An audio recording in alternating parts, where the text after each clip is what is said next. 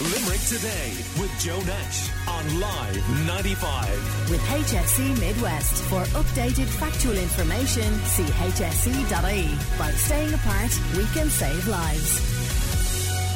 So, do you have children at home who are trying to make sense of the COVID 19 pandemic? Perhaps they're asking questions like, when am I going back to school? Why can't I go outside and play with my friends like I used to? To take just two of many examples. Lots of parents listening this morning may be wondering how to best answer these questions. Is absolute honesty the best approach, or does it depend on the individual child, their age, their level of maturity, and all of that? How can parents help their children in practical ways throughout the pandemic as we enter into the summer months?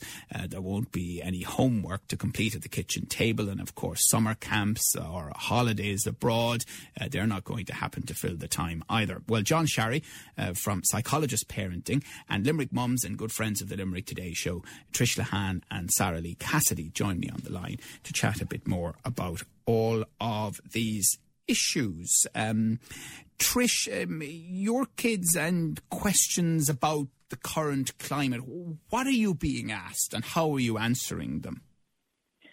Well, I'm I'm trying to be kind of honest with them without trying to scare them. Um, what I'm trying to do is just basically tell them, yes, there is a virus out there. Yes, you have to social distance and you know washing your hands and stuff like that.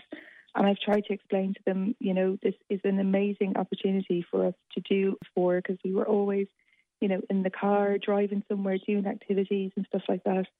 Um, so they understand the fact that yeah, there is a virus out there, and they understand that you know we need to keep apart to be safe, and they understand that they can't see their friends at the moment. Um, but we're trying to come around that. Mm. Sarah Lee, what sort of questions are you fielding? Yeah, um, good morning, Joe. Um, well, I suppose the thing is, like, they understand what's happening, but, like, the thing is, the impact the impact is kind of somewhat unseen you know, on their mental health, this new new normal. Because children, it goes without saying that they need to have that spontaneous movement, play, touch, and they only have the world inside their home, which is not like it's not part like oh say, for example a parent is now a mediator a teacher um, a home giver a homemaker a, a worker. Like uh, parents have to embody so many different roles. And now the country is in a process of returning to social socialization. So children my kids often like you know ask for facetiming or zooming with other kids but it's just not the same. And you see them at that level of interaction. They just don't um, they're not even talking because the children are not actually talking. They learn through play and movement and contact. So there is a little bit of, I'm experiencing a little bit of regression sometimes that comes out in like behavior. And kids will show you how they feel through their behaviors. They'll get to like levels of frustration or tantrum. They won't know necessarily how to articulate that feeling. So you kind of have to engage with them and ask them what's going on. And sometimes like it can be very challenging for parents. Like, I mean, I've talked to a few parents who are finding it extremely hard to structure the full social life of a child inside their homes. Um, you know, and, and there's a lot of like, you know, anxiety about this new kind of rollout without PPA supports and a plan in place by the government to to allow people to meet in the playground and go out and meet other um, households, you know. And then the parents themselves have never been through a pandemic before, so they're trying to cope with that. Absolutely, like and like I mean, guinea pig is a word that comes to mind, yeah. and like it, it, has brought huge insecurity, like you know, and it's not all uniform, Joe, either now coming out. Like um, I know one lady whose kids haven't gone out the front gate since March, um, and she feels great insecurity about bringing the kids you know, out now because she has a vulnerable person living with her. So it's like it depends on the dynamic and, you know, what's in the household and what's going on. So it's not altogether uniform. No. Um, Trish, I mean, would you be concerned about the long term impact on kids of this? Or do you think that if we get to whatever a new normal looks like, they're resilient and they'll get on with it? The, the one thing that I had actually thought about was there is a generation of children now. I can only speak for you know eight to ten year olds, but there's this generation of children now who know what it's like not to hug, not to play, not to interact with other children, and to be kept away. And when they go back, they're going to have to learn a new norm, and they're going to there there is going to be um, some sort of scarring on them for the time that they've they've missed out because you're only a kid for so little time that you know you want them to experience everything. You want them to play with as many people as they can and you know have all these lovely friendships growing up. And this period has really taken that away from them. So i think when they go back they just have to learn a new norm. But i do feel sorry for them because you know you've got a generation of kids now whether they be small or you know medium sized that have learned it's not okay to hug your friend. It's not okay to to to play with a, child in a certain way, and it's it's quite sad. Yeah. But yeah. I, I think that when they go back to school, you know, the teachers are very good at what they do, and you know, the majority of parents are very good at you know being able to teach the children the new norm. And if you're behaving in a certain way, your kids are going to do that as well. And if you, it's okay to say you're not okay. And if you say you're not okay, your children will be able to turn around to you and say, Mum, I'm not enjoying this or I don't like this. So, you know, pretending that everything's okay to your children, I have an issue with it because sometimes, you know, it's okay to not be okay and they will be fine. It will all kind of even out over their lifespan, but they're just children for so little time. I just think it's quite sad. Yeah. I mean, the other thing, Sarah Lee, is that six and seven year olds, you know, maybe they will want to socially distance from each other and discuss world affairs, but m- mm. more commonly, kids want to play together. They want to be mm-hmm. physically uh, close to each other. How are we going to manage that? Yeah, I mean, that's, you know, that's a big that's a big question. And like for the most part, it's been left to the parent you know, this assumption that the parent is capable and able of um, spanning to that level to support their child. Now, I mean, speaking like listening there earlier on to the commentary or to the feed that you gave out of how people are speaking about, you know, how parents should manage or maintain. I, I'm going to speak, you know, for the parent. Parents are undergoing enormous strain, enormous pressure. I was speaking to a dear friend, and um, her her child is going through a hard time. Another woman that I spoke to, um, Um, you know, her teen, you know, actually had suicidal ideation and was finding the distance from peer groups very difficult. So it's like, you know, it's really to understand that, like, you know, parents need support and there needs to be a level of compassion as well you know shown to people that it, this is not this is not normal um, circumstance that the world is going through, and that like you know people have you know need support, and um, especially like you know regarding the return to school. The government has helped us into lockdown. It has brought us into lockdown. But how is the government now going to help us out of lockdown? you know, with ease and transition. And um, a lot of people are looking for directives from the government or a plan in relation to how socialise socialization should take place safely. Yeah, I think that's a very good point. And John Sharry from Psychologist Parenting is uh, with us, along with uh, Limerick Mums Trish Lahan and Sarah Lee Cassidy. Uh, John, what is your advice on this, on communicating with kids, trying to give them a sense of where we are now in the pandemic and transitioning them back to interacting with their pals again?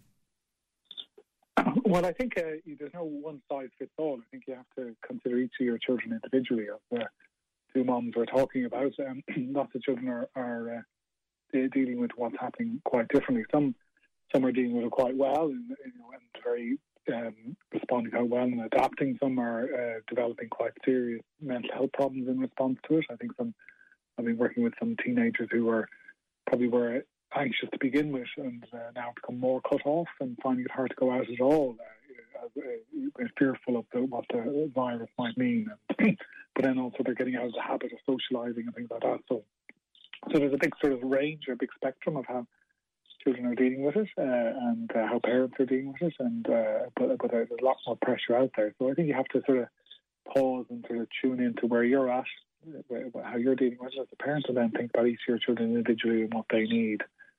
But is it possible for children, you know, of a certain age especially, to maintain normal relationships for their age if they have to socially distance?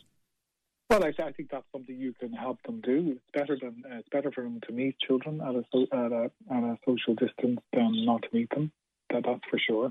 So, um, than than, than say uh, being at home and just seeing people online. So it's definitely better. That's a step forward, so that uh, people can play games, outdoor games at a, a meter or two meters. Um, that's possible. Um, it's certainly possible to bring children back to school, and uh, the, the, the Danes have done it. And um, they sit at a, a, distance and they have rituals of hand washing, and uh, that's better for them to be together than not. And can I ask, have, uh, have the Danes managed it in the playground? Uh, well, the Danes will, will organise certain games and structured uh, things in the playground that are at a distance. People can throw a ball to each other, people can kick a ball to each other. Um, and, and, this, so, is, this so, is a serious so, question I'm asking now. I mean, uh, is there, is, there a, is there a difference between Danish children based on their societal structures and Irish children? No. No, that, that, it may, that may sound like the stupidest question in the world, but actually, you know, there is something to be said for it because, you know, there is an impression given, for example, about certain societies that they operate slightly differently to the way we do in Ireland, and that has consequences for that society versus ours. Well, I'm I'm I'm not sure what what you mean. I, have been to Denmark several times, and um, there, there's lot. Uh, the, the, the things that uh, make children the same are more uh, bigger factors than what makes them different. They have preschools, they have schools.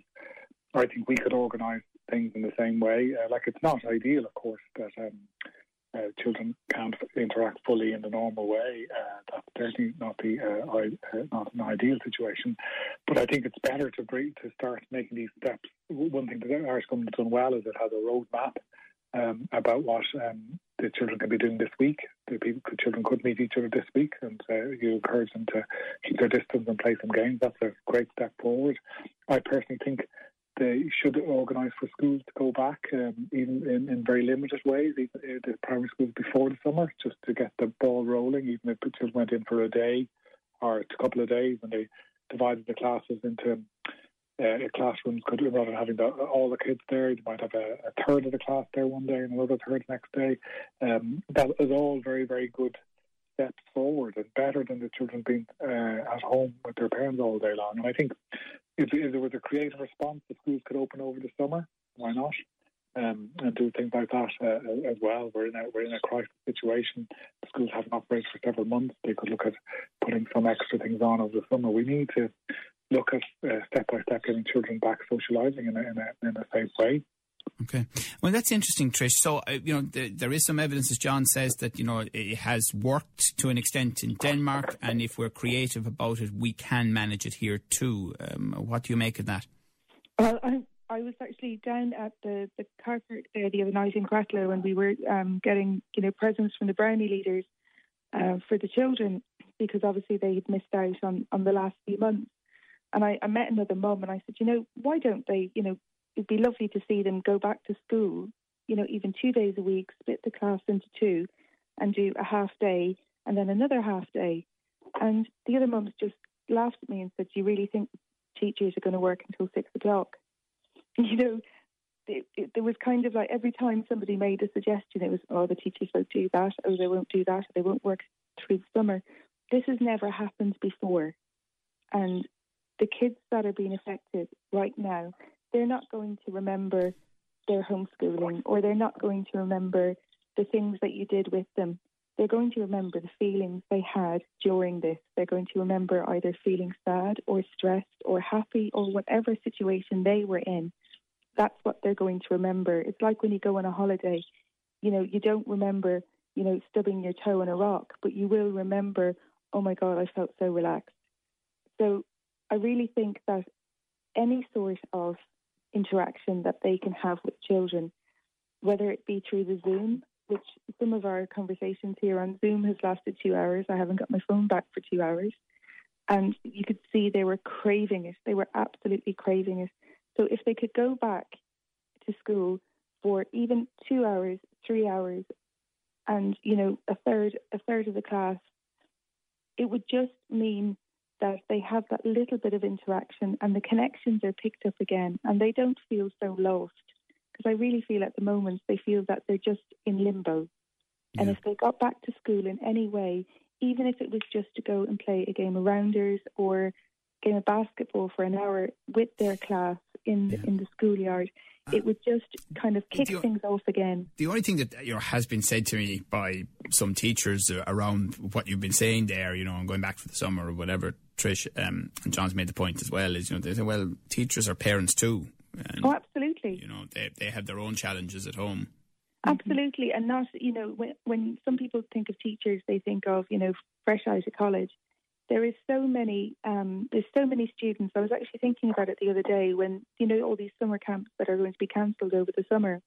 Most of the summer camps that we would do would be run by um, college students, and there is an amazing um, you know little industry that could be opened there through the schools for um, you know college students to come and basically be mentors or game therapists or whatever for a couple of hours every day just to get the kids back playing again. The school teachers need their break and they're they they are parents too and they've got the same struggles that every working parent has. But there is a massive industry that could be opened up there for college students who are missing out on their work during the summer to come and be that person who, who looks after the children in a yard or in a classroom in small groups for a couple of hours to read a book or play a game. Uh, Sarah Lee, I mean, what John has said there, would that give you confidence uh, about being able to manage this uh, transition for kids back to, as I say, whatever the new normal will be? Yeah, well, Denmark um, have an amazing child care system, um, as do Germany. Um, that I mean, support parents, both parents, uh, working parents, with um, highly subsidised childcare services. Um, I don't know. I don't think the Department of Children and Youth Affairs have even issued um, a, a, a- plan um, on how uh, childcare services will um, will mirror um, the the government's So it's um, a plan. massive dilemma, isn't it? I mean, you know, the, the creches, when they will Insurance, reopen, I the mean, talks are on going on, insurance, all of those things, not to mention the schools. And, and that's one of the reasons that people are saying it will be September before schools reopen because of the planning. and because it's not unified. And also, like Leo Varadkar has stated, that like children are not carriers. Um, yet at the same time, like the the supply of childcare is limited to chi- uh, to vital health uh, workers and to frontline staff. So it won't be actually rolled out until the latter end of August for everybody else. And the reason for that um, is by and large because it's it's subsidised. Um, so if you look at like you know horse racing seems to be very important because it's an income generator. It brings in revenue. I mean that's that seems to be okay. So where where are the parents in terms of of childcare? So are we mirroring Denmark? I'd say not. And also with Denmark, there's a huge support for um, yoga, mindfulness, meditation, something that Ireland doesn't really have an experience of. So we're really going to have to look at how we support um, mental health in education also as part of um, a new strategy um, for supporting mental health in Ireland. Okay. All right. Well, listen, thank you very much for those very interesting views this morning. We really appreciate your time. Uh, Limerick mums Trish Lahan and Sarah Lee Cassidy and John Sharry from Psychologist Parenting. Call Limerick today now on 46 1995.